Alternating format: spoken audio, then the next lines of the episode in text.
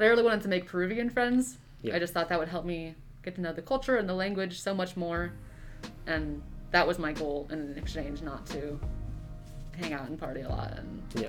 have a year of fun. I really did want to uh, get fluent in Spanish and get to know this place. Hello, all, and welcome to another episode of Audio Stew. I'm your host, Kurt Bailey, and today's guest is Phoebe Dunbar. Phoebe is a good friend of mine from UNK. Uh, she's a super fun and interesting person. She's been on a lot of adventures over the years, and so I asked her if she'd come on the show and talk about one of those adventures. Um, she went to Peru for a gap year between high school and college, and really had a, a very cool experience there. So she's going to talk about that today. We talk about a few other things along the way. And uh, so, yeah, I really hope you enjoyed today's show.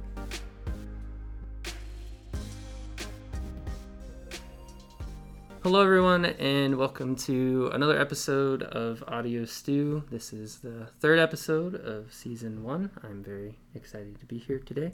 Um, my guest today is why don't well why don't you just say who you are? I'm Phoebe Dunbar. It's Phoebe Hi. Dunbar, the the one and the only.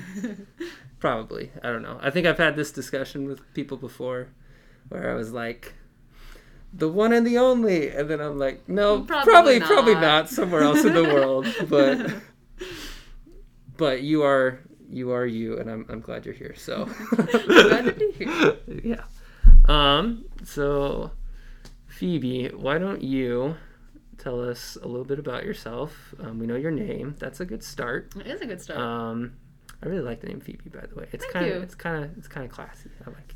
It. Hmm, Um, I like it too. And uh, anyway, I'm sidetracking myself already.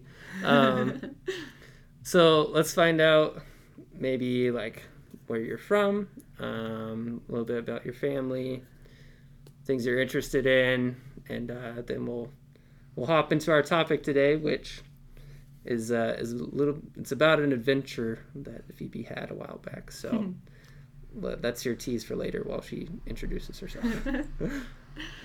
I'm Phoebe. I'm from Hastings, Nebraska. I wasn't born there, but I grew up.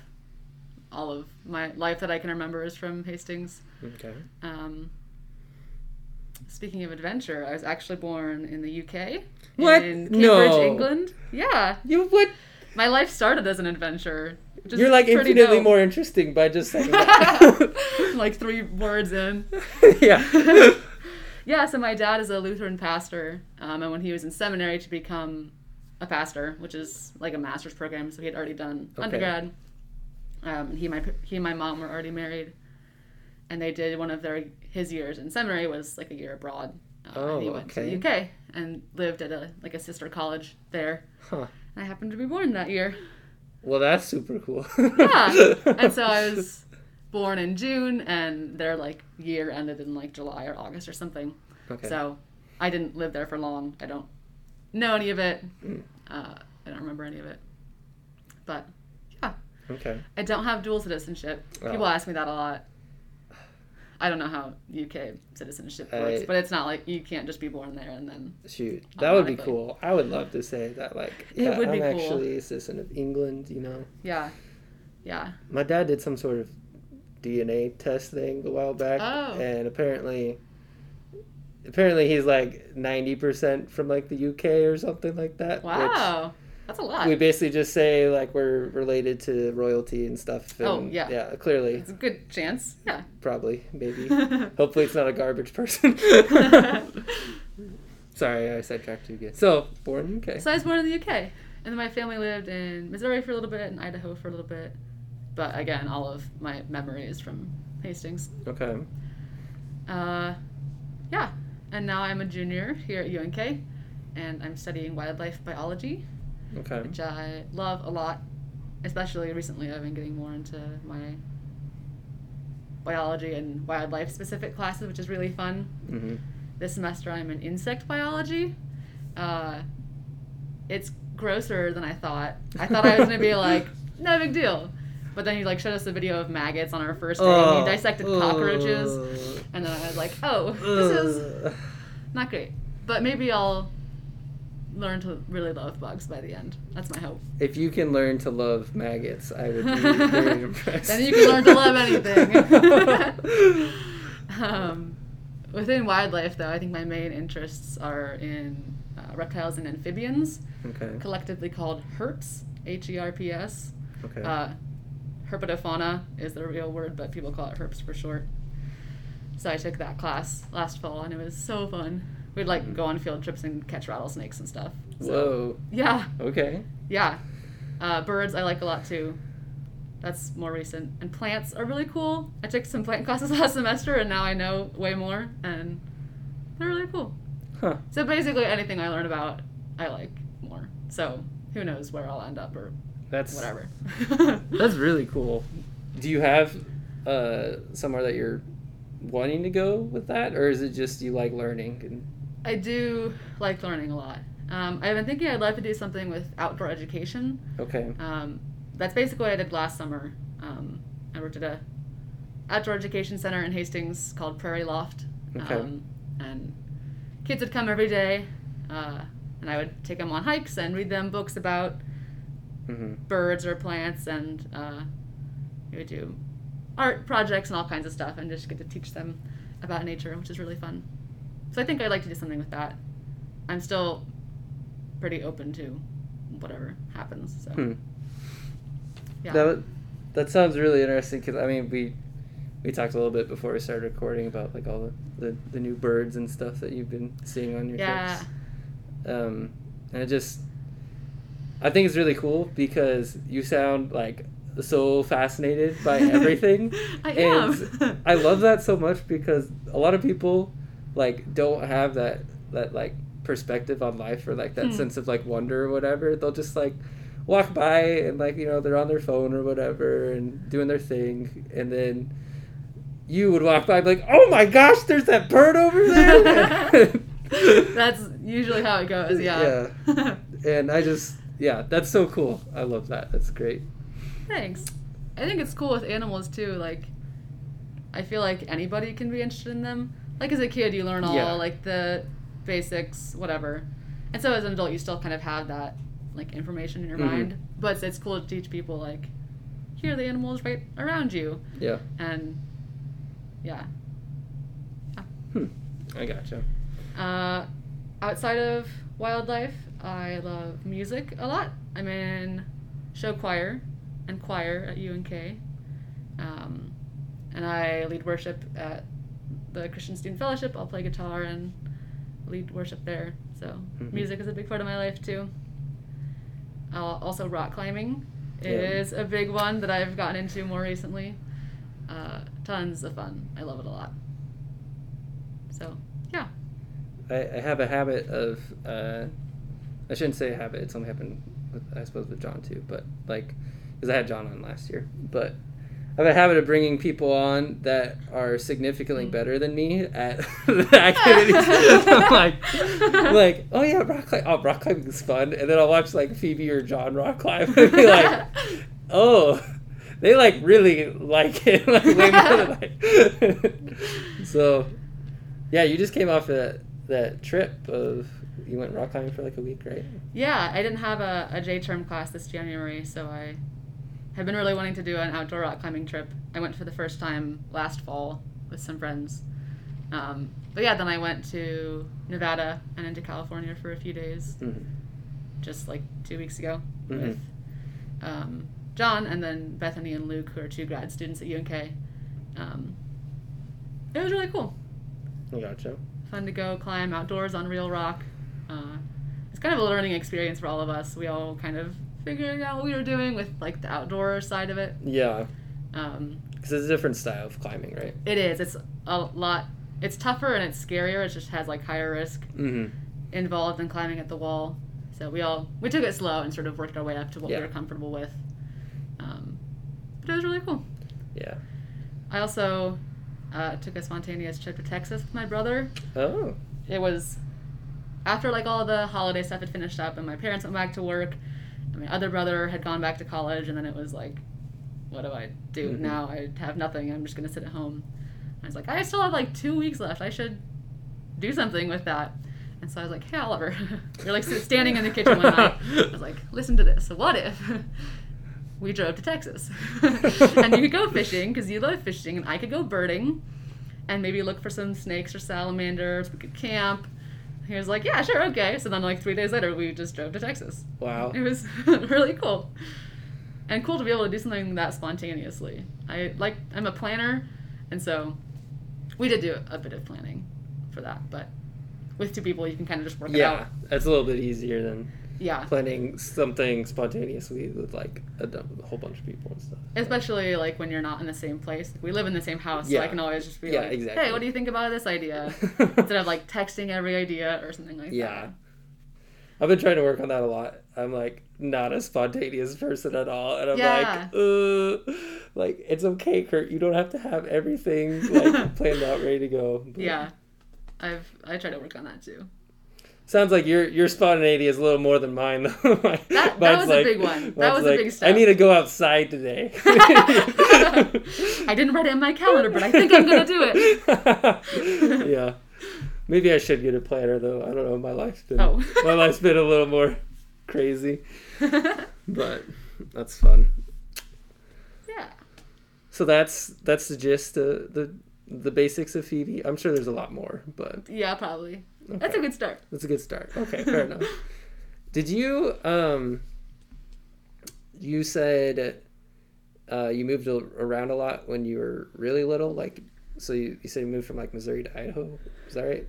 Yeah. Is that because your dad was a pastor, or okay? Yeah, so he went back to um, Concordia to his university in St. Louis, Missouri, after the year in England, and then he did his first year of um, like an internship, basically, where he was a pastor at a church and helped out there, and they placed him in Idaho for that, and then his first call officially was to Faith Lutheran Church in Hastings, Hmm. and he's been there since. It was really cool. Hmm. His pastors a lot of time move around a lot, and so it's really cool that he's been able to be in the same place and like really build a community there. So uh, he's been there for over fifteen years, something like that. I think it's like 20 years. twenty yeah. years. Okay. Yeah. Wow, Almost. that is really cool. Yeah.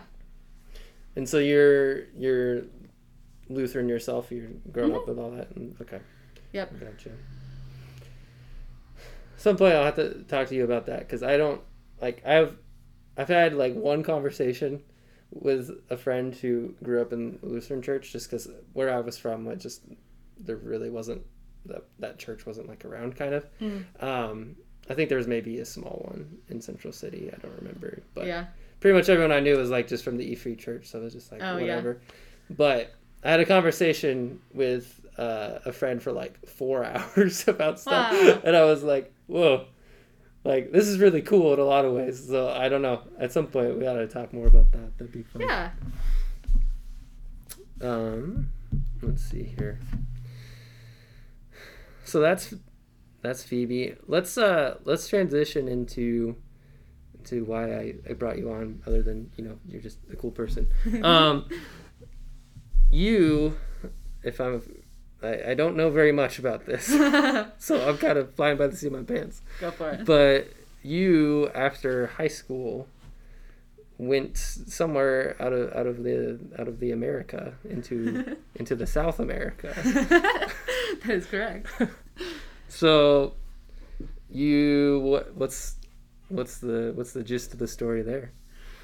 Um, so I was an exchange student for a year. After I graduated high school, I did a gap year um, and lived in Peru in Okay. South America for that year before I started college here in Kearney. Gotcha. And Peru is I'm gonna see how good my fifth Yeah. grade fifth grade geography is here.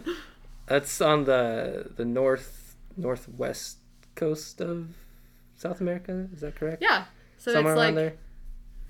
ear shaped, kind of right, like Africa. Yeah. So there's like on the left, on The the, left. west. Yeah. on the west side, there's like the hump, you know, Yeah. and it's like right below that. So it's on Okay. the coast, and it's right before it like curves to Okay. the west, I gotcha. I think yeah.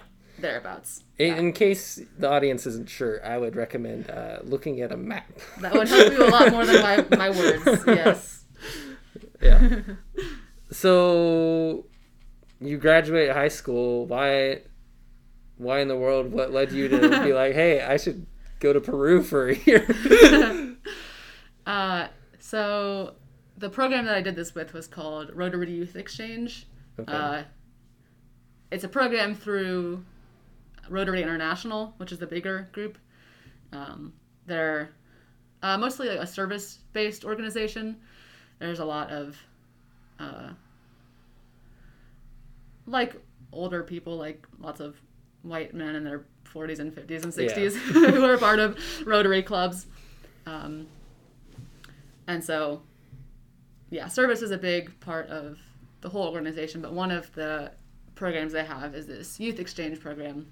Okay. Uh, it started after World War II with basically the goal of world peace, Hmm. uh, which seems like a pretty high order, but Yeah.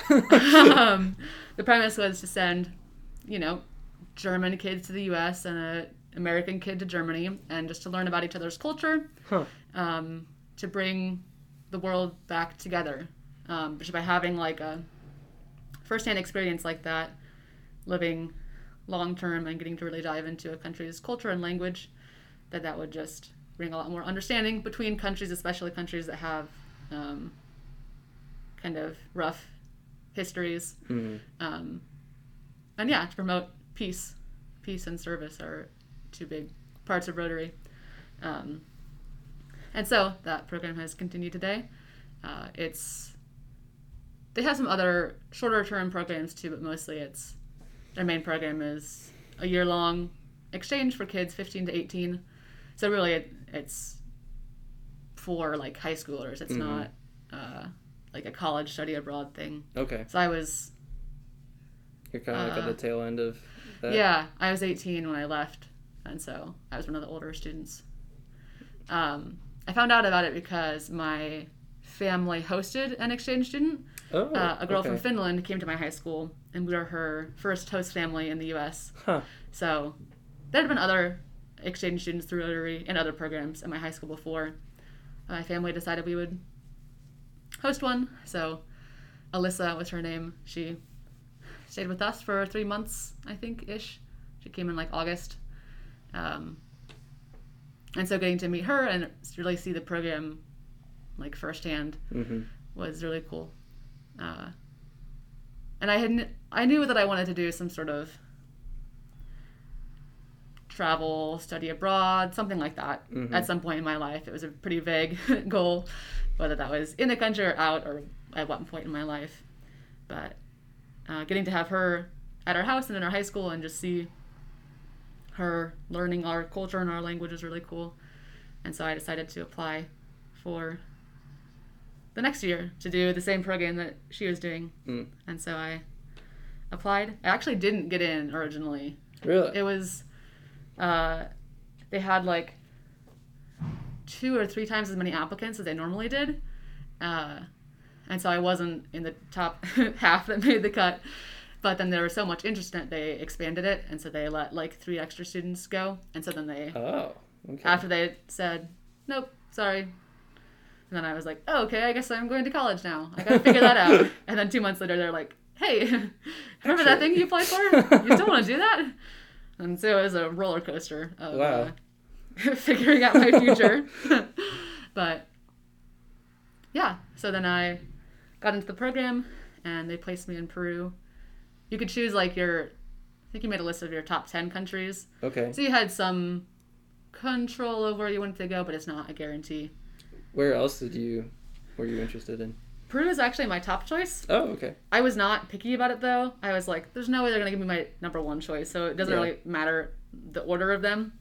I knew I wanted to go to a Spanish speaking country because Okay. I had taken four years of Spanish in my high school at that Yeah. point, and I really wanted to learn more of that. So I think my top countries were all South America or Latin America, Spanish speaking countries. Hmm. Okay. Interesting. Spain was on there too. I was like, I don't know, Egypt would be cool, so I put that one on there. uh, yeah, but they did give me my top choice, which kind of just happened to be Okay. Peru. Uh, yeah. So after I graduated high school in May of 2017, um, the end of July, I got on a plane to Lima, Peru, and then came back at the end of June. Okay. So it was almost a full year. It was like 11 months and two weeks or something. Hmm. Yeah. So that's how it all came about. okay. I got you. That's really interesting. Um, why was there a reason why you wanted to go to Peru over a different Spanish speaking country or I didn't do a lot of research into the countries. okay. Um, like I said, I didn't think it was gonna matter. Like I thought it was kind of just up to the program Yeah, where yeah, I yeah. went. Um, I don't know. I must have had some good stereotypes about Peru in my head, though. I was like, Machu Picchu is there. That's like the Incas, like Emperor New Groove. Oh, yeah. Yeah, I, I love that movie. yeah. Uh, yeah. I really, I really didn't put a lot of effort into it, which It is kind of just- like throwing my fate to the, whatever, Yeah. to the gods. I see. Uh, huh. yeah. Okay, so let's talk about when you're once you're actually there, that initial like first, you know, couple weeks, couple months, that kind of time, I guess. You first step off the plane, what what's running through your head or whatever. You're like you're in Peru, you're like, wow, I'm I'm here now. Is that Yeah. Uh, I was really scared that I wasn't going to find my host family at the airport. okay? I was like, I don't know what these people look like. Yeah. I kind of speak their language. I'm suddenly in this foreign country. They were there, of course. It was Okay. fine. Uh, no big deal. They had like a poster, I think, hmm with my name on it, so I found them. But um, it was just a like a pure feeling of adventure. Hmm. Just knowing I was in a completely new place, um, where like every little thing was going to be different, or I just had no expectations. Um, I didn't know anything about. I don't know, just all the little different things you never think about that change when you're in a completely different culture. hmm Uh, it's very like exciting though. They talk about in like we would do training sessions and stuff to prepare you for your exchange. Um, they talk about the honeymoon phase. So like Mhm. the first month or two months are like just a super high. Yeah. Uh, everything is new and exciting, and you don't have any of the struggles yet of being away from home, like homesickness or Mm. um, any of that. And so, I think that was that was true. I lived the first two weeks in Lima, which is the capital. Yep. Um, and I think all of the exchange students stayed there the first couple weeks, and then after that, we spread out to the cities we would stay in. Mhm. Um, there were 40 some exchange students in Peru the same year, the same program, Okay. from countries all over the world. So I had good friends from Belgium and France and Brazil and Canada and so all cool. these places. Yeah, so in addition to learning all about Peru's culture, I got to learn a lot about all other, uh, mostly European countries and cultures Yeah. um, which is really cool too. Um, for most of the year, I lived in Arequipa, Okay. Arequipa, Peru, uh, which is in the very south of the country. It's, I think, the second biggest city in the country. Hmm. Lima is 10 million people, which is a lot. Yeah. and Arequipa is like 1 million. So, still a big city. Um, yeah. I went to school there. That's part of the Rotary program is that you have to go to school the whole year there. Usually it's a high school. Yeah. Um, since a lot of the kids are high school age, they are placed in a high school in whatever their country is. I actually went to a university though. Okay. I think because I was already of age in Peru, like 18 is adult, Yeah. and 16 is usually when you graduate high school, colegio. Um, so I went to a university there, which is really cool. Uh, none of it was for college credit. Um, and the goal of the program isn't really school. It definitely Okay. helps a lot, but with like the world peace thing, it's the goal is to learn the culture and the language and just really get to know Hmm. that place and build connections there. Interesting. So school really helped to do all those things, but it wasn't like So wait, what did you did you because it was a university like pick out all your classes and stuff, or was it like what did you even study while you were there then? I didn't really have a major. I think technically it was like humanities, Okay. or a lot of my classes were. Um, the first semester, I feel like they kind of just threw us into random classes. I had like a communications class where we like talked about grammar, which is really weird because I know Spanish grammar pretty well because I've only ever learned it in a class. Mm-hmm. Like that's just how I learned the language is by like here's how you conjugate verbs and Yep. this is how Yep. accents are supposed to work.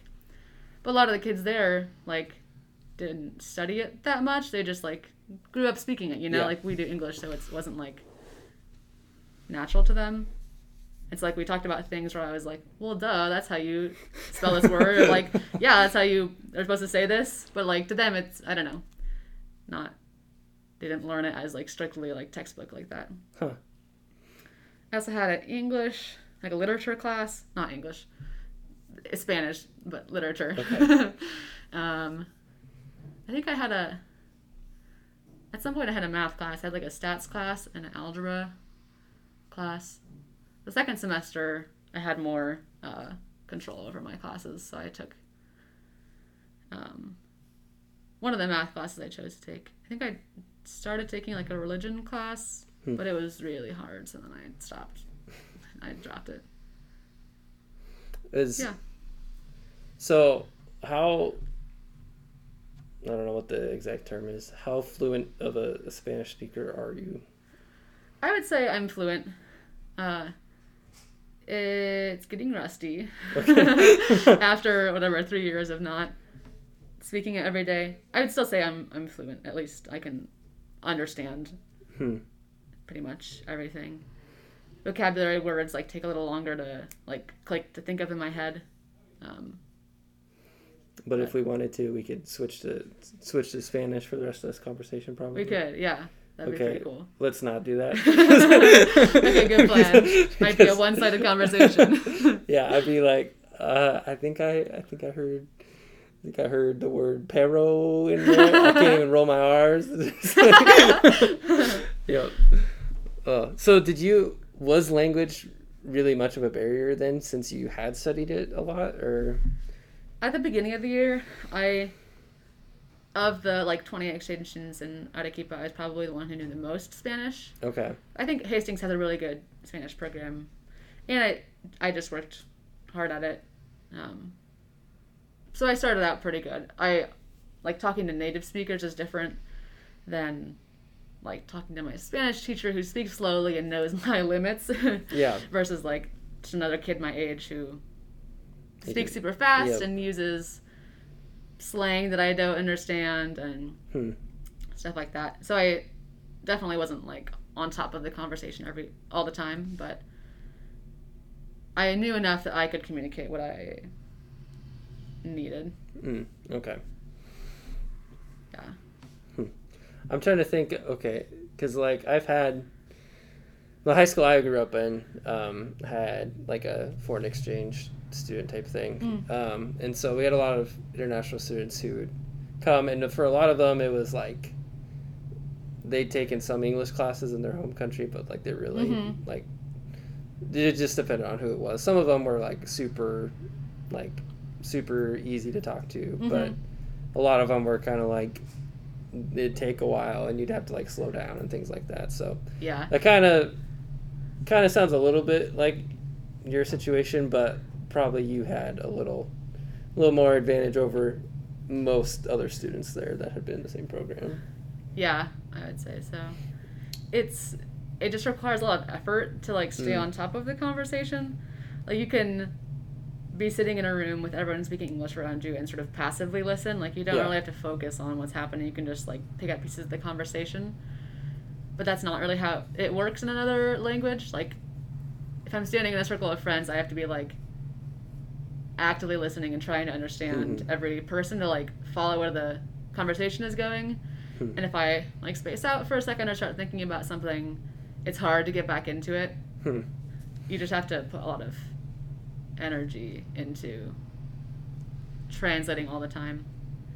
I remember being really tired the first couple weeks because it was just like your brain is working so fast all the time to Hmm.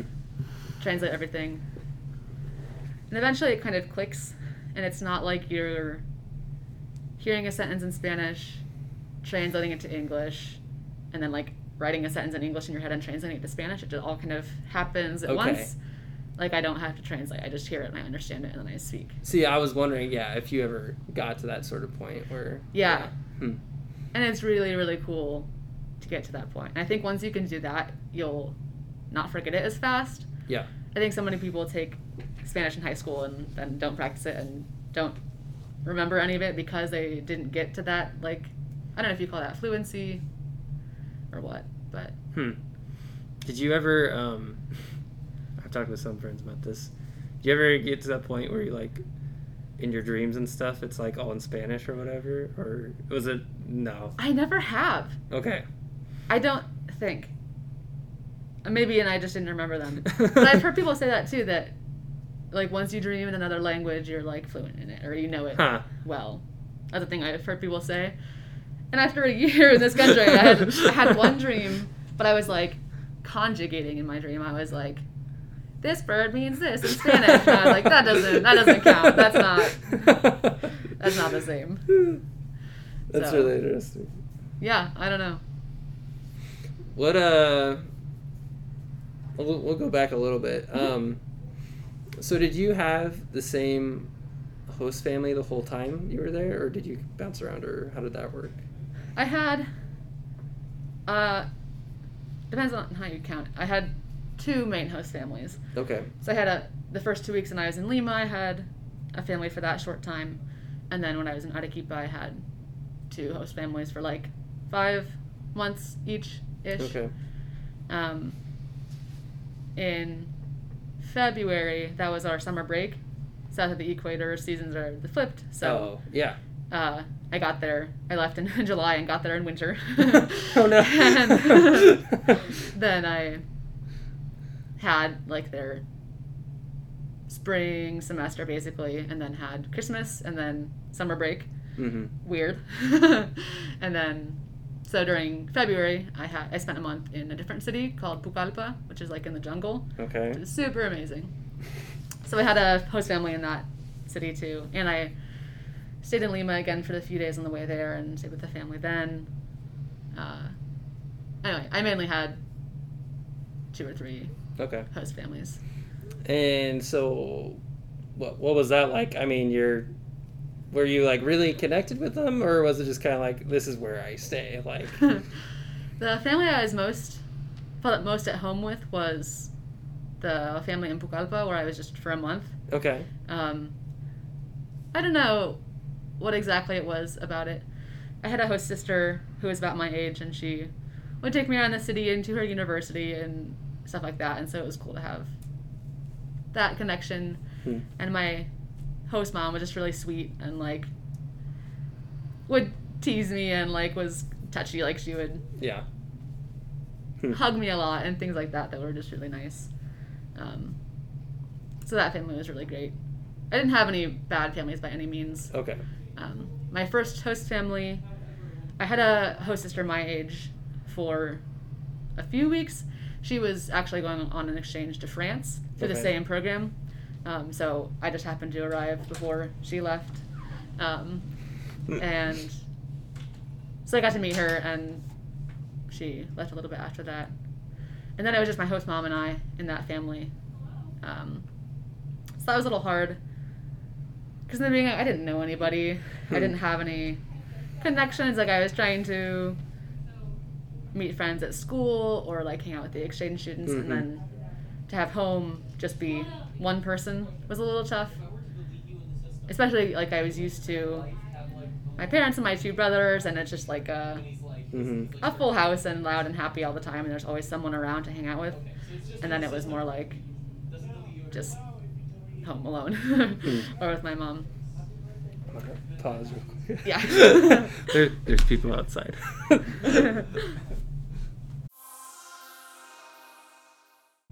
The second host family I lived with Okay. for the most of the year. I had a, host sister who was 12. She just stayed in her room a lot. I didn't talk to her too much, which was sad, but she was, Mm-hmm.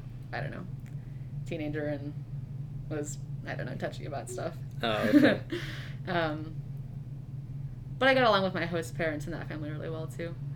My dad and I would sit at the kitchen table at night a lot of the time just talk about like conspiracy theories and stuff. we had some crazy ideas, so it was Huh. it was always a fun time. What was the, what was the craziest idea you had? Um, he Or maybe smartest. I don't know. It depends on yeah how. he yeah he could probably defend it better than I do because I'm skeptical. uh, he thinks that aliens do exist and have Okay. already invaded Earth okay. and live among us. Okay. Um, and all of like the alien movies we have are like legit. Mm. It's their way of like warming us up to the idea of having aliens so that eventually they can uh, like come out and be themselves and whatever and then we won't like freak out and kill them so i don't know if they're trying to rule us or if they just want to live in peace among us but Okay. yeah that was one of them that was a, So is it? I mean, does that mean like all the the directors of these alien movies are they the aliens? they might And be aliens themselves might be under the influence of aliens Okay. i don't know something like see that. that. Yeah. yeah who knows actually, surprise! I'm one of them. I'm the. No, okay. this was all the part of the scheme. and from now on the podcast will be about aliens yes. Uh, shoot, I don't want to derail us that bad. Okay, so you had some really good experiences with, or at the very least, you had some just, you had a few family members that were just kind of like, yeah, like, um, thank you for hosting me, but then some that were like, okay, this is pretty fun. Like, it's good to talk with. Yeah, and I did love them all, and they definitely helped my exchange a lot. Just taking me through life and teaching me how things work and all of that. So I'm really appreciative for all of them. Hmm.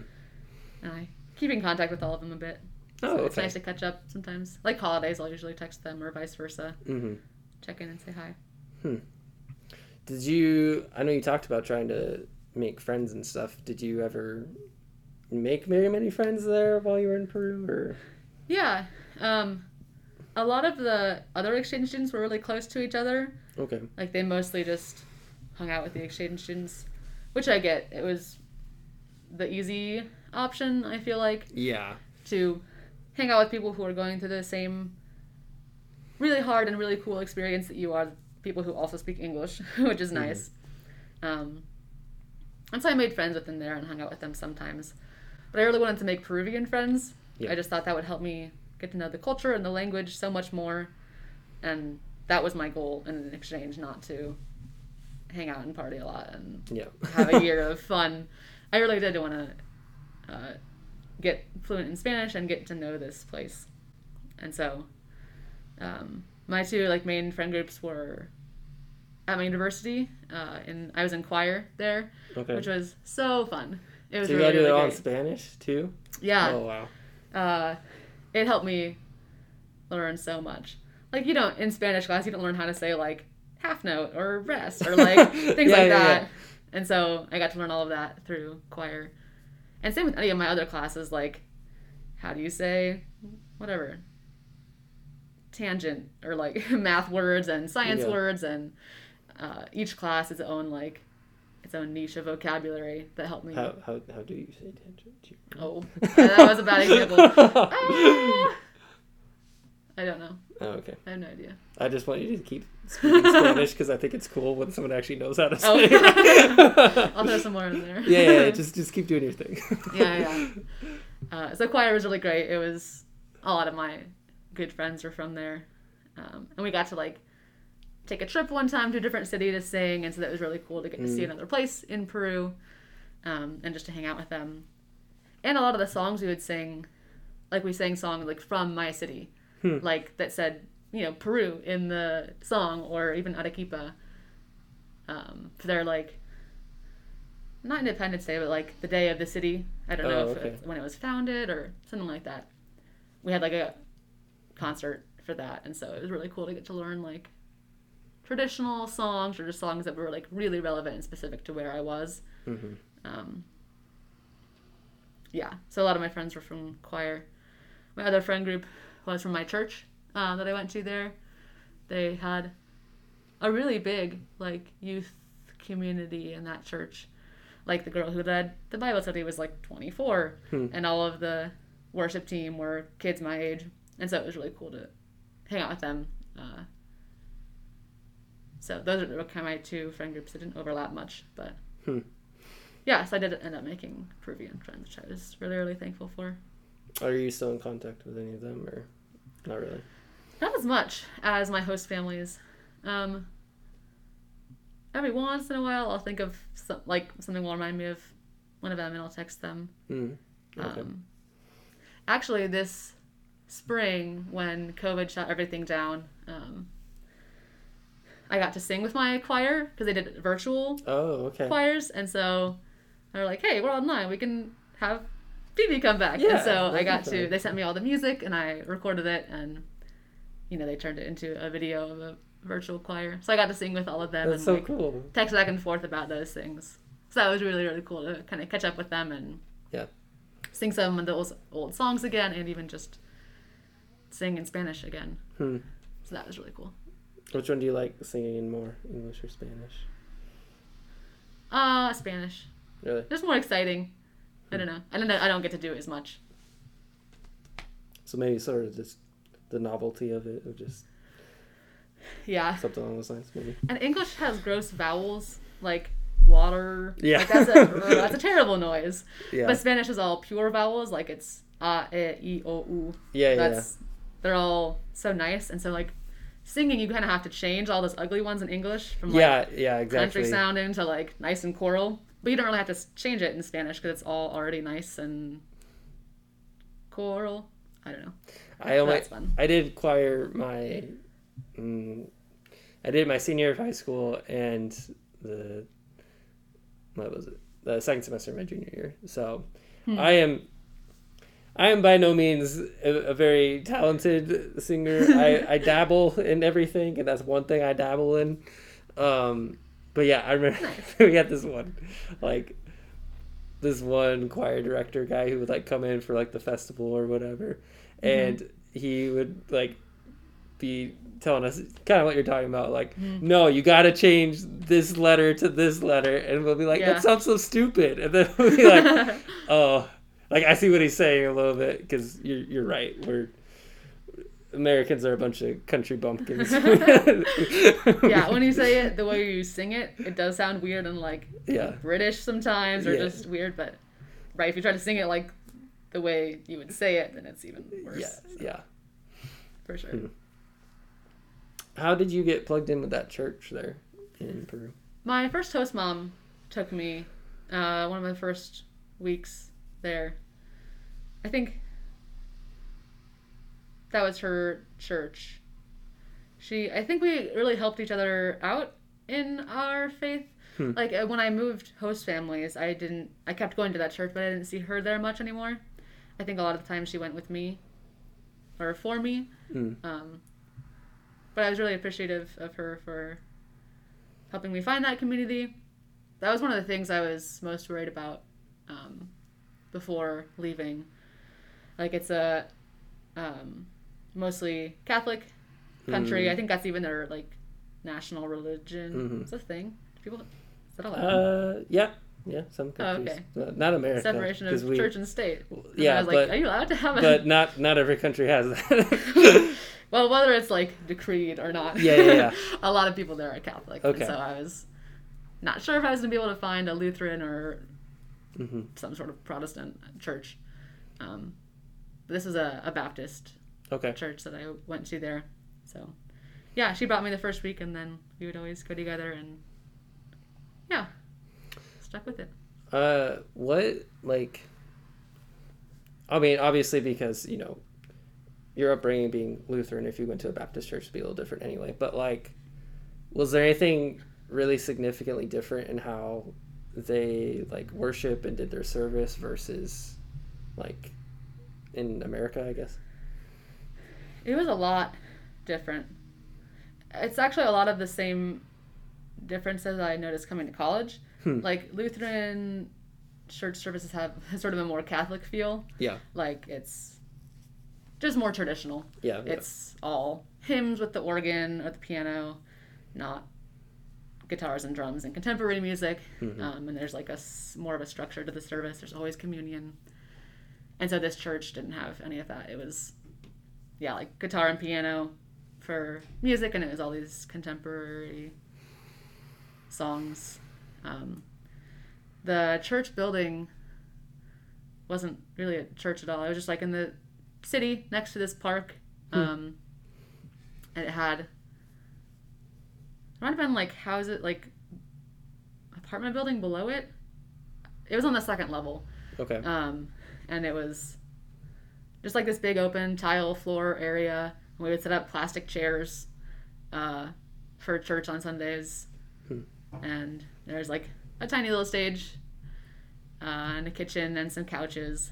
It was not like a a church feel with, Yeah, not with like pews big- and a yeah. altar and all that kind of stuff. It was much more of a kind of makeshift feel. Mhm. It was a smaller church too. There was like I don't know, forty people there, whereas my home church is like two hundred and fifty people at a service or something like that, hundred Hmm. people. So it was different to get used to, but it was really cool to see something different and make me sort of question my faith and why I believe specific things and see my home church with a new eye. Hmm. That's the same with a lot of things in the US. Like coming home, like the reverse culture shock is crazy. Huh. It's so cool. I really want to experience that again because you just get to see everything that you grew up like your whole life with, but with a fresh pair of eyes. And so none of it, it's all familiar, but you don't take any of it for granted anymore. Hmm. Just even like seeing how wide the streets are, or Yeah. what kind of cars people drive, or what the buildings are made of, or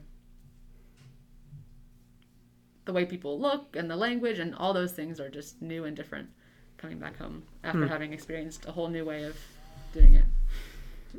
I was actually at some point. Uh, I was gonna ask you about that, but I have one other thing. Yeah, I So remind me to went off on a circle back to that because Okay. that's yeah. something that I really wanted to dive into a little bit. yeah. Um, the last thing I thought about before that Mhm. was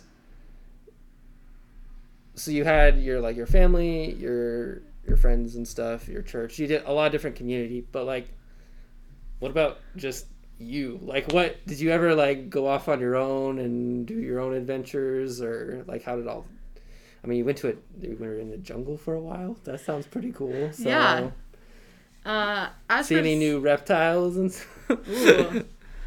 Um, as for solo adventures, um, I don't. I didn't do any of that. At least Okay. outside the city.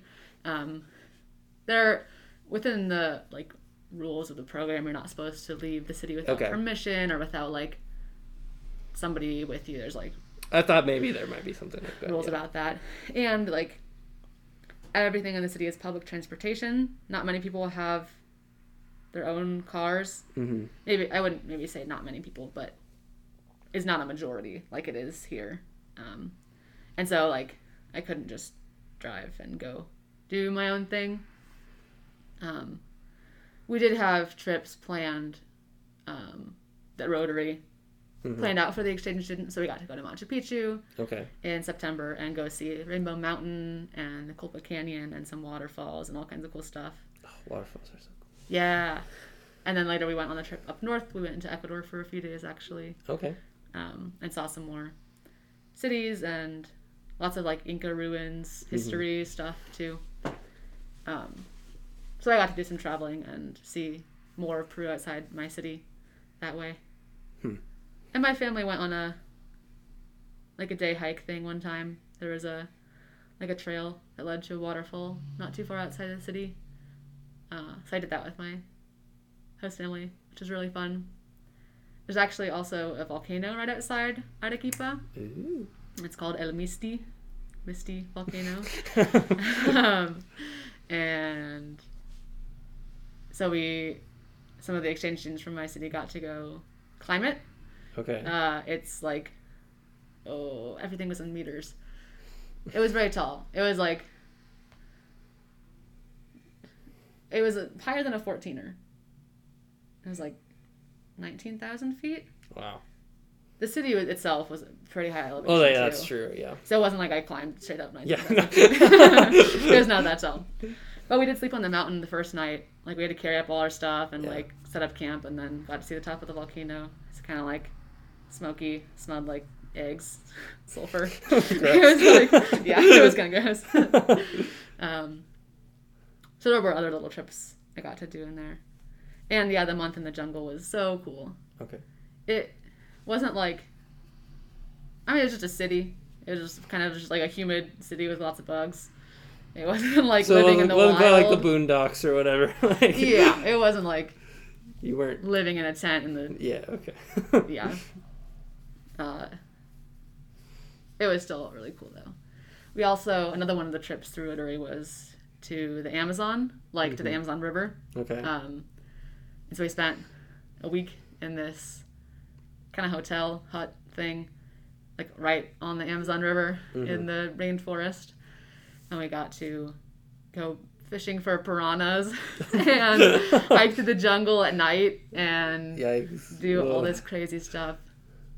We actually, when we were fishing, they like paddled us kind of towards like the shore of the river, and we had like pieces of meat we put on a hook and try to catch them. Mhm. And they paddled us paddle us out like 20 feet away, and then we jumped in to swim. Like after we had just been fishing for piranhas, so I guess that's a myth, or it wasn't a big deal. I don't know. No one seemed concerned about it, so we were all like, whatever. Okay, I guess we're just gonna swim with the piranhas. Uh, You can put that one on the resume. I sw- Yeah. I swam with piranhas. yeah, check that the bucket list. uh, as for new animals, I saw a poison dart frog. Ooh. I was super excited about. It was tiny. It was like red and blue. Um, we went. The like night hike thing I mentioned was just a couple of friends and I, and we convinced one of the like tour guide guys to take us out on an extra hike while everyone else was like playing in the pool or something. Yeah. And so we went out, um, and we found these tiny little mushrooms that glowed in the dark. What? Like no. Bioluminescent No. mushrooms in the Amazon rainforest. It's so cool. It was like the best day ever. I came back and I was raving. I was so excited. and there were like leaves too, just like on the ground, you know, the underbrush that were like wet and were glowing too. Something about like the fungi or I don't know. I don't know the science of it, but they would like glow while they were wet and if they got dried out then they would stop Huh. glowing. That's Uh, really cool. Yeah. There were lots of tarantulas. There was like I don't know. yeah, I wasn't so excited about those. The hotel was like up off the ground hmm since the river would flood and stuff, so it couldn't be Oh, right yeah. like on the ground.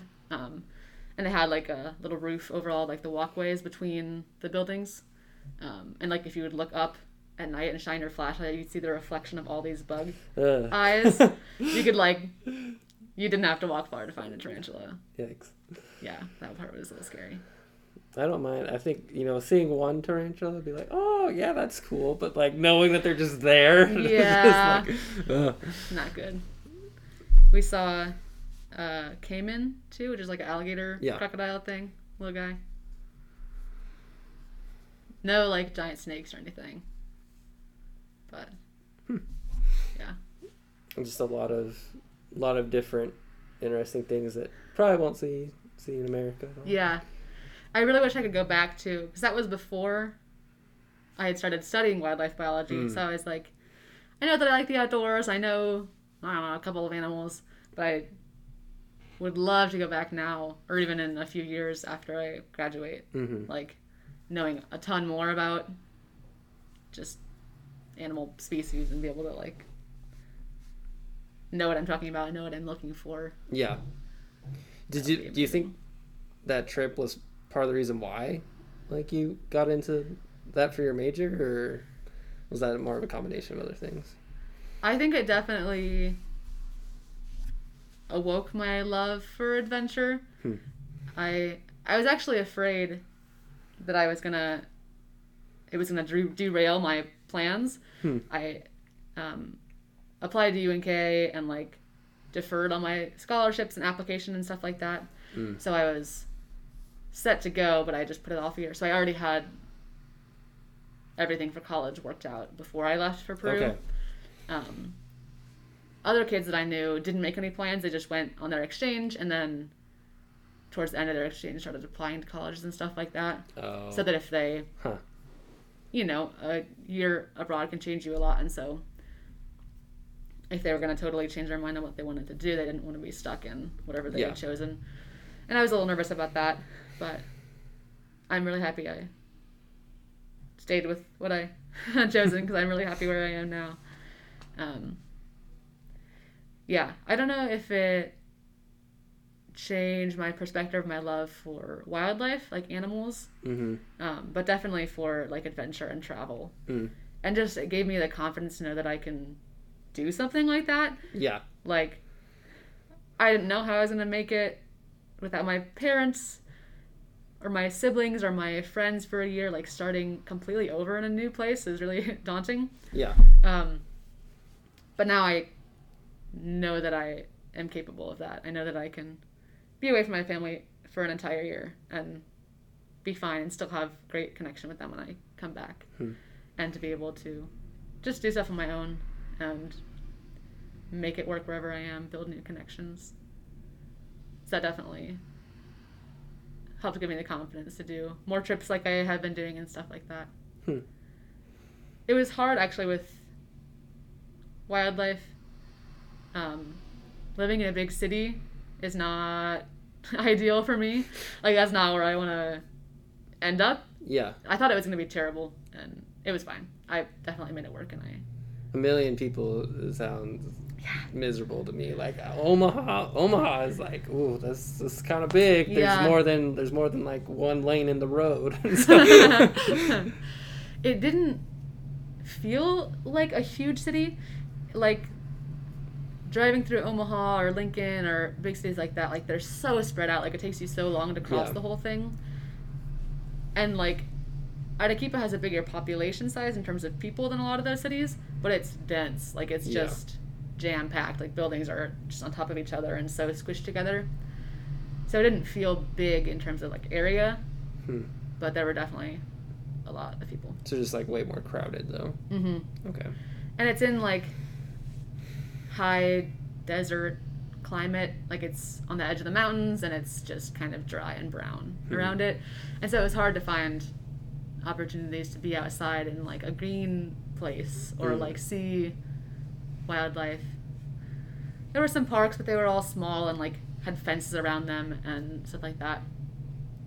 So that was a challenge too, is not being able to have all those outdoor experiences or just time Hmm. outside like I wanted to. But I definitely learned a lot from it. Good. I'm glad. trying to think of. Uh, I had one more. One more other thought, but I think I might have lost it. So it's, it's just it's, it's gone. Um,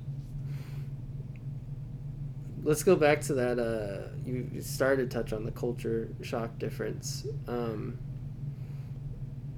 what what was the because you've already talked about a lot of differences i guess um, and just like they do this different here than they do in america i guess but what would be one thing that they did significantly different in peru than they did in america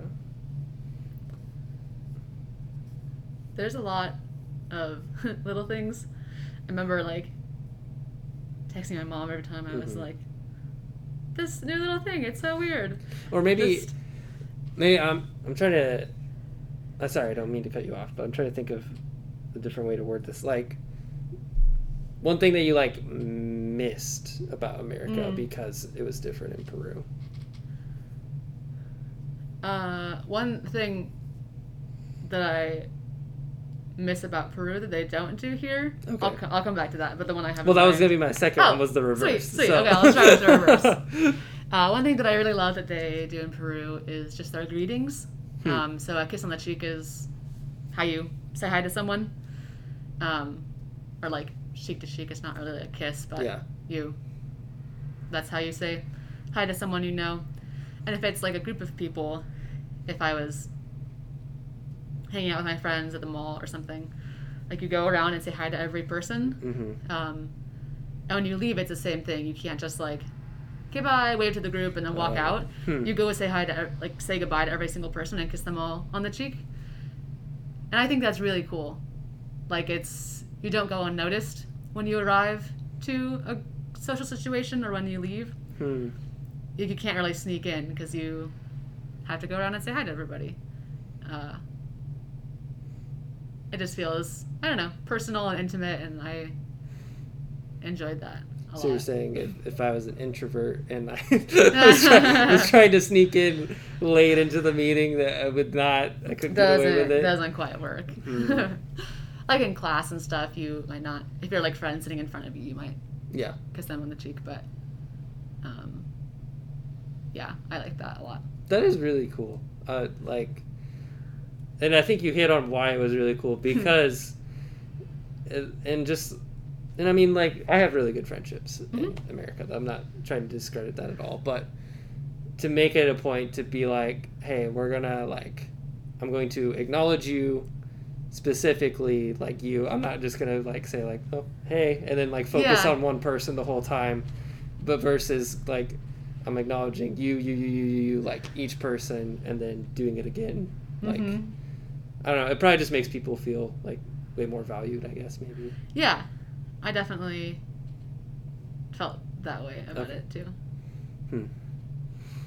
Yeah, I liked it. So we should bring that back in America. We should do that more. Yeah, it was a hard habit to break. Actually, coming Really? home, I was like, I want to give you a kiss, but that's not totally accepted. I don't. Uh. I like feel bad, like just leaving my friends and not Huh. Doing it. Like it, it felt impersonal, or like this is nothing. I'm bu- I'm saying goodbye and no one cares. Not that I need that attention, but there were a couple times that like my mom, I would like go in for a kiss on the cheek and with her it She'd was be like, fine. She'd "What- like, what are you-" no, she was cool about it. She was like Yeah. go with it, but Huh. with other friends, I could definitely see that having been awkward Hmm. uh, I think if they weren't expecting it. I think we could we could bring back we can bring back hugs a little bit more. I think Yeah. that, that's probably a, maybe an in between. Maybe in like a couple months once everyone has the vaccine. That's true. Maybe yeah. That that kind of screws a lot of things up too with COVID. Yeah. But I actually wonder how that uh, has held up with the pandemic. Hmm. Like, that's not great to put your mouth so close to someone else's face that's a very good point. so many times a day when there's a I wonder if yeah, virus on the loose. Uh, but you could probably look up like statistics and stuff on that. But I don't, I don't Oh, know anything yeah. off the top of my head. But They were also like stuck at home a lot longer than we were. Really? Like, our shutdown in like March is how they lived for like six Hmm. months. And they were all, like all the schools were online and stuff like that. Hmm. So I don't know. Maybe it's because of that. They wouldn't stop with their greetings. I don't know. Well, I mean, you know, I, I'm not. Uh, I don't want to get too political and stuff, but like Okay. in my in my mind, I'm like, I'm one of those people. Where I'm like, you just gotta hug, man. Like you gotta have, Yeah. you gotta have connection still with people, and I get it. There, you can be, you can be smart with how you interact with people during Mhm. this time, but I just, I do worry, especially just because it's like, you know, people people need people, like Mhm. so. For sure. I don't know. Uh, something that I missed about the U.S. Yes, the the other the reverse. If Yeah. you still got one. was just the amount of activities that go along with school. Mm-hmm. Um, like it's a very big part of American or U.S. culture that like people in high school are very involved. There are so many options for sports and music groups and leadership stuff. You know, like student council or whatever. There's all these activities and clubs and groups that you can be a part of in high school. Um, and a lot of other places in the world, that's not how it works. Hmm. Like sports are all club sports, so they're not through your school, but just through something in your town. Um, and so my college had a fair amount of activities, um, talleres that you could do. They were not so like I did uh, track for Okay. a semester. It wasn't like a competition though. It was like every week we're gonna learn like do a taste test of a new event. Huh. So we would like do a warm up, do a workout, and then learn how to throw a discus or like practice long jumping into the sandbox or like Hmm. it wasn't competition at all. Um, they had some other stuff too, like they had a ping pong group. Um, there's like choir too. hmm Um, but it definitely was not the same as high school where you can be involved in everything. It was like you can be involved in two, or none of them at all, which is what most people did. Yeah. And so I missed. It was hard to meet people because that was how I was used to Exactly. hanging out with my friends. Like I was so busy in high school that I didn't really hang out with people like at my house or whatever. It was always like we're in cross country together, so we Mhm. hang out during practice, or we're in the musical together, so we that's how we know each other. And so without that I had to like work harder to talk to people in my classes or things like that. Um, so I missed that part. Hmm. And just being busy. I like to be busy. And I think that's a part again of the American culture is just to like be on the go all the time in a very fast paced kind of life. It was a little um, more relaxed. A lot more laid back. Mm. Yeah. Like they call it La Hora Peruana, like the Peruvian hour. Okay. Um, because when you say you're gonna meet at a time, that is not what time you meet. It's like if you're having a party at seven thirty, like eight thirty is when you start showing up. hmm. It's not the time you say. That was hard to get used to. And so everything being just a lot more slower and relaxed and Hmm. not busy days. It was cool. It was good to slow me down though. Just to out. have the the opposite perspective of like, okay, this is this is how these people do their Hmm. life, and they're cool with it. I gotta I gotta adjust a little bit. Yeah. Hmm. Yeah. What is uh? You talked about adventure, uh, that kind of, I don't know if, like awoke a sense of adventure or Mhm. whatever, something to that to that extent. Um, was there any like one lesson that you learned that you're like, whether that be from going there in the first place, from your time there, or even just coming back? Um, was there just one lesson that you're like, I'm so glad I went and did this because now I know this. Hmm.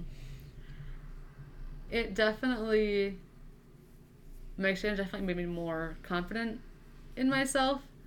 Uh, just in, yeah, kind of like I said earlier, knowing Mhm. I can do really hard things because it was a really amazing experience, but not easy by any means. Hmm.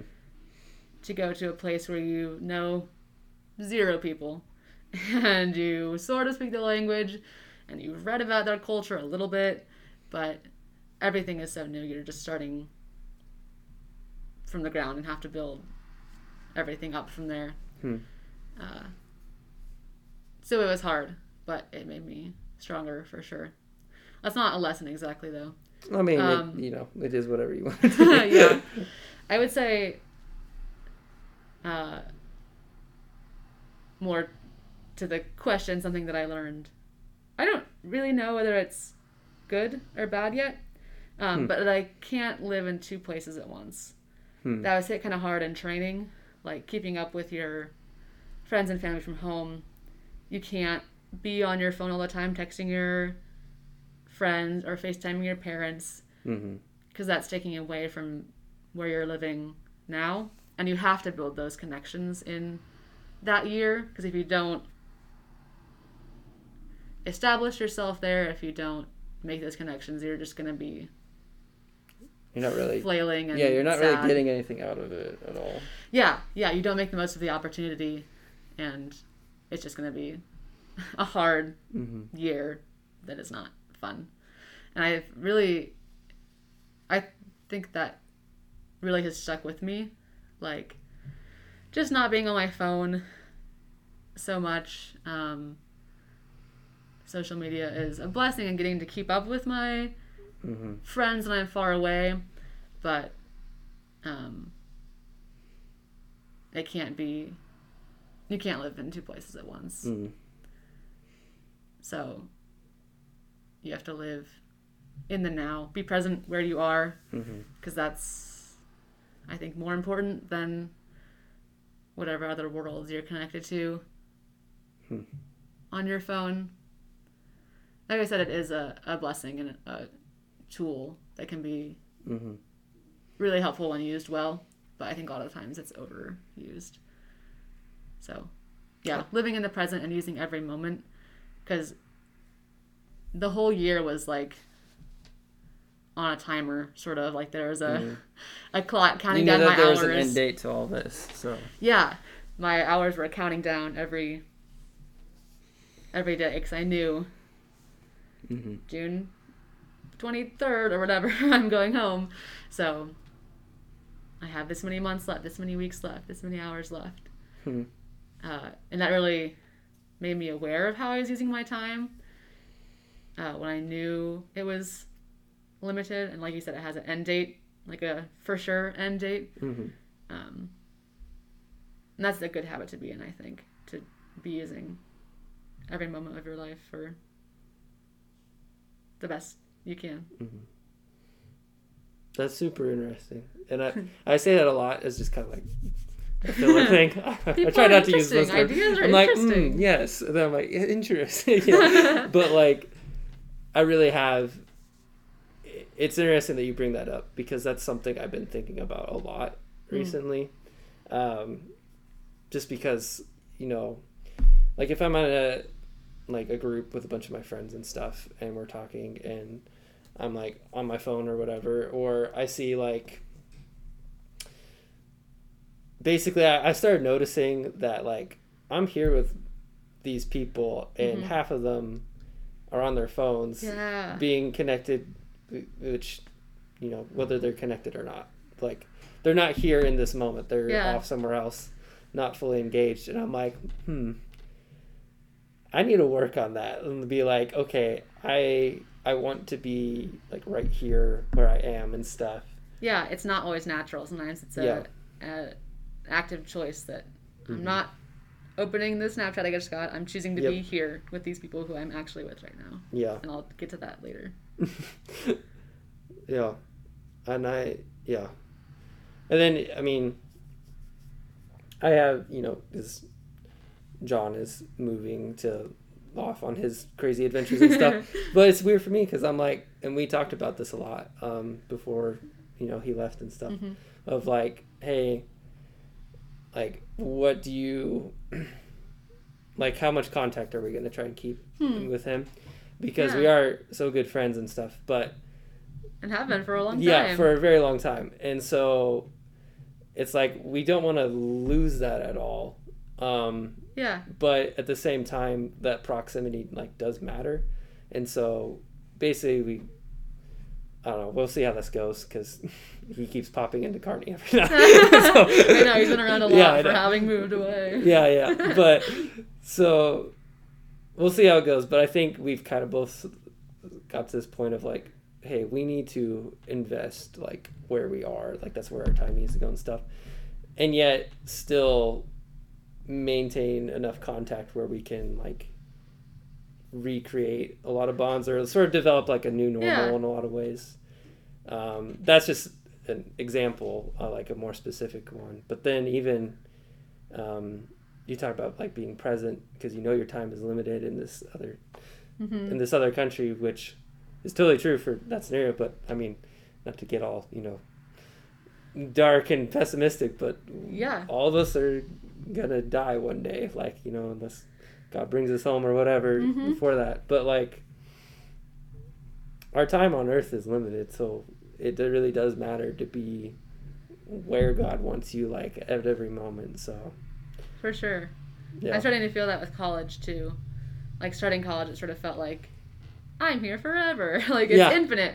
But now getting into like being an upperclassman, I know how many semesters I have left. That it's like, oh yeah, time is still ticking down, Mm-hmm. which can be a good reminder to like, yeah, keep on top of it, keep vigilant, keep watch, Mm-hmm. because, yeah, it's not all forever. Yeah.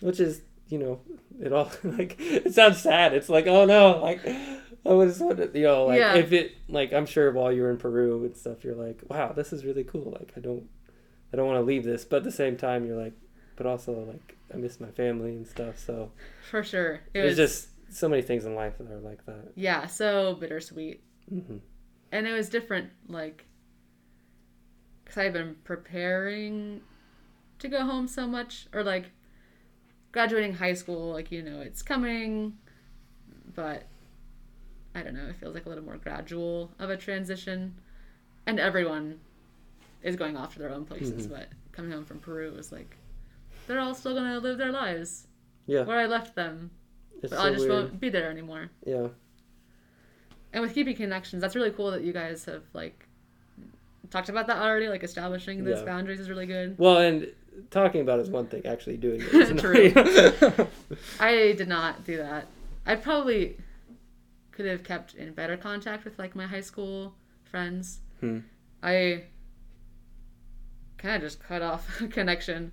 Like I called my best friend maybe once, maybe we texted a couple times, but Hmm. I I still am like I'm not close to them anymore.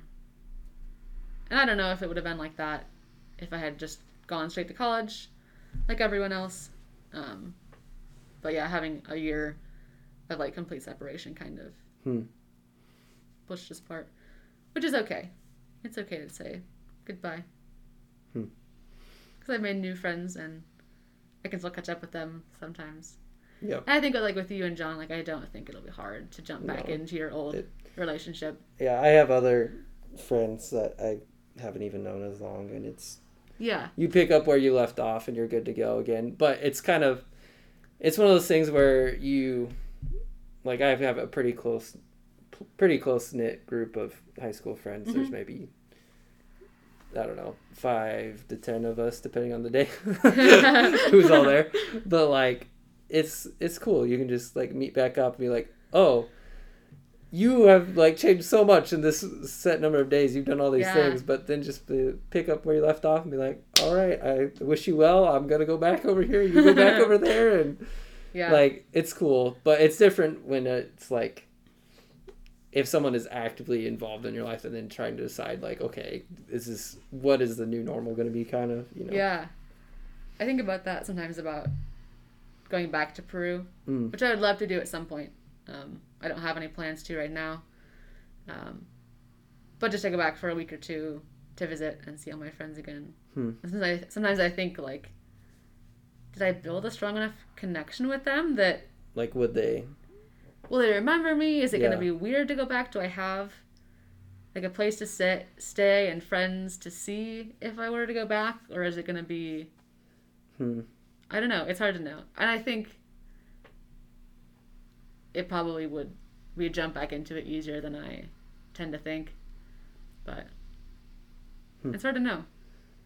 And I mean, sometimes you never do know until you, Yeah, you just yeah. have to see what happens and find out. You know. Yeah, because it Hmm. was only a year, and it's been three years since then.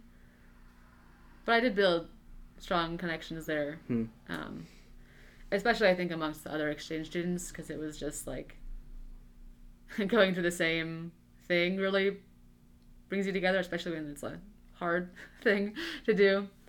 Um, so I, I chat with my other exchange student friends every once in a while, and it's easy to get back into conversation again. Mm-hmm. It's also interesting to think about going back. Like, it's not going to be the same experience because it wouldn't be with all the other exchange students there. It would just be me. And so maybe like all my Peruvian friends or family would still be around, but with the exchange students, like, we're never going to be all in the same place Hmm. again, Yeah. Which is sad to think about. But I don't know. That even That's happens life. to me a little bit in like these are very smaller extents, but like Yeah. when you go off to college and every time you come home, it's For like sure. you feel like a lot of this is the same, but it's not like it's not. I don't, I don't know how to describe it, but like I, I know exactly what you mean. yeah, somehow it's different. Like I even had this is really weird the other day, but like I went home for like a weekend or whatever, Mhm. and then I don't know. I was I was just talking with my family and stuff, and I'm like. They were talking about when I was gonna go back to car. and I'm like, oh, I'm like I think I'll go back home in like you know, a couple days or whatever. And then I like stopped and I'm like, wait, where, where is my home? Is it is it in Kearney or is it in Central City? Like, I mean, ultimately, like, my home is in heaven, but like, I don't know. It's just so weird. Yeah, it is. I do call Kearney home every once in a while too. Yeah. It's kind of makes you stop in your tracks and think. Because I would call Peru home Hmm. too. It's hard to call it that now that it's been a while. But when I was there, it definitely felt like home. Hmm. I mean, it had to be. I Oh yeah, you don't can't be away from home yeah. and not make a new home when you're gone for a year. Well, and it's confusing too because it's like, you know, is it, is it the location? Is it the people there? Is it For the- sure. the, culture, the society? Like, what what is it that actually makes it like feel like this is where I like Mhm. need to be, or this is where I can rest, or whatever? Yeah, know? yeah. Hmm. All right. Well, um, we're getting close on your time because you you have a you got to get rolling. Um, this is your uh, this is your chance. You can share a a favorite memory. It could be funny. It could be Ooh. serious. Um, do whatever, and we'll wrap it up. Oh, there's so many options. Uh, do a specific like keyword or uh, hmm. Uh, we'll go. We'll go with funny. We'll have a. What was your? What was the funniest thing that happened to you while you were in Peru, or that you saw, or trying to help you out here somehow? I know, I Uh,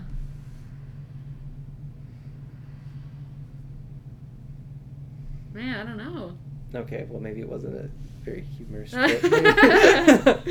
There were no jokes that year. yeah, yeah. Phoebe was not messing around. This is No, it was a all business. Um, this is not following your topic, but I'll just tell a story. you do tell your story. I don't. I just want to. if you got something good to share, go for it. This is your last chance. So. Uh, one of the trips we went to this little island on Lake Titicaca, which is on the border with Bolivia, so very south of Peru. Okay. Um, it's a tiny island. There's like no cars. There's kind of electricity, but barely. and we stayed with a host family there. Um, and we got to like swim in the lake, which is like freezing because it was, I guess it was getting close to summer, Mhm. but it's like the highest elevation navigable lake. I don't really know what it means to be navigable. You can Uh, navigate it.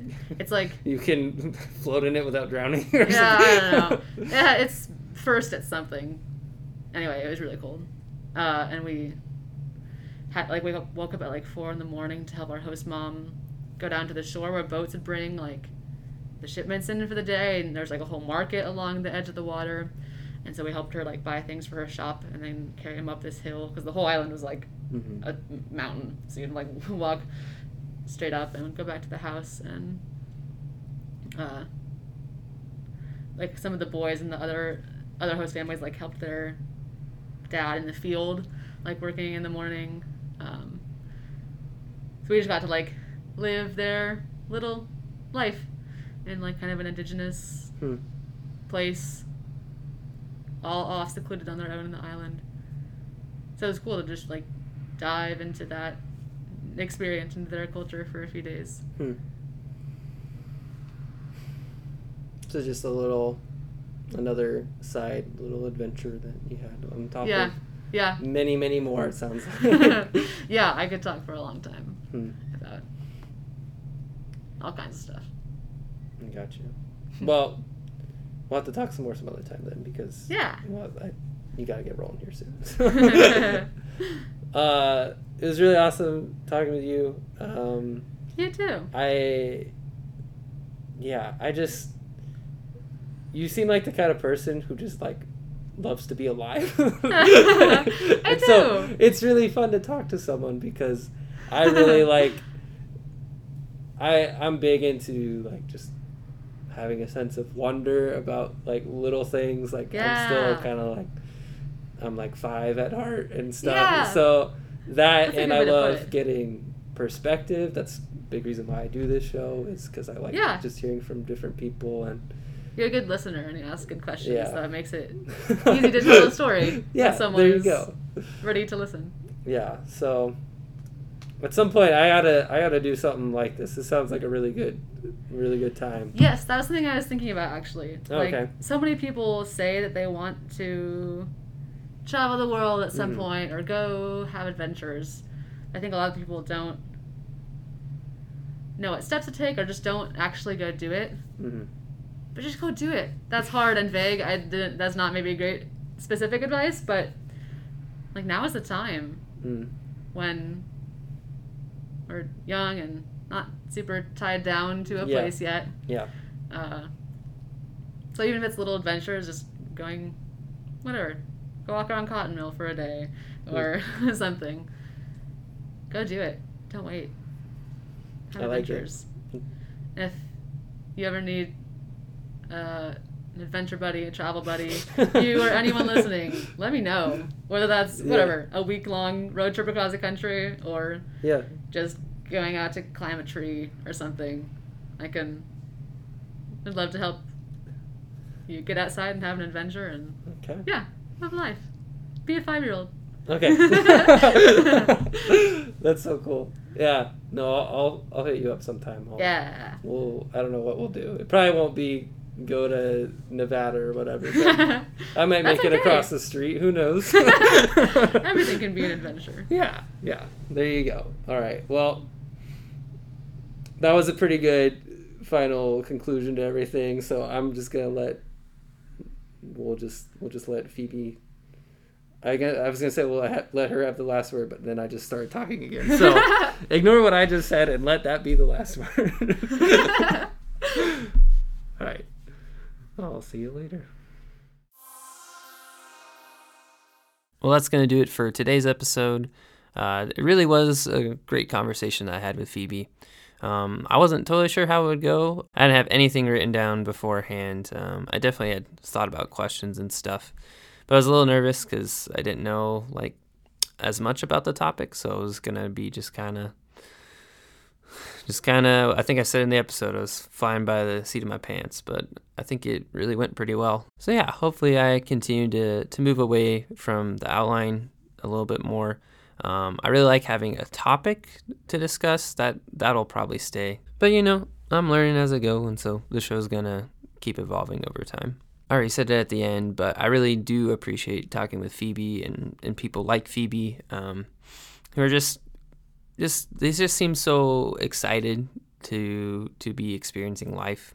Um, it's very heartwarming to listen to, and so hopefully I can have more people um, like her on the show over time. And obviously, people express their excitement in different ways. So even if I connected more with how Phoebe expressed it, that doesn't mean like that doesn't mean everyone else I have on the show is like, man, I just hate being alive. Like obviously, that's that's not what I'm implying, but but hopefully you guys, you know, you can pick up what I'm putting down here. So the next episode is hopefully gonna be a fun one. I haven't recorded it yet. I have it planned out uh, who I'm having it on the show, and so hopefully it all works out. I'm gonna leave it a little bit as a surprise, but uh, just just as a heads up, it's coming out pretty close to Valentine's Day, and I'm kind of one of those, you know, hopelessly romantic uh, type people. So Eh, who knows what we might be talking about? Might be might be a love story on the show. That'd be kind of fun. If not, then just ignore everything I just said and assume that I had to make other plans. anyway, I'm rambling. Uh, thank you so much for listening to the show. If you enjoy it, please continue to share it with your friends, rate, review, any of that kind of stuff. Um, just whatever you can do to help it grow, I really appreciate it. Um, I appreciate you guys. You know, this show doesn't need to grow. Like, I appreciate what I'm doing for the sake of what I'm doing and um, for the sake of my few listeners that I do have. And so, this isn't meant to be a uh, I want to be really popular kind of thing, but like, I really do think there is value in the conversations that I'm having, and I want other people to share in them. So, there's that. Uh, I'm going to stop talking. So, have a great day.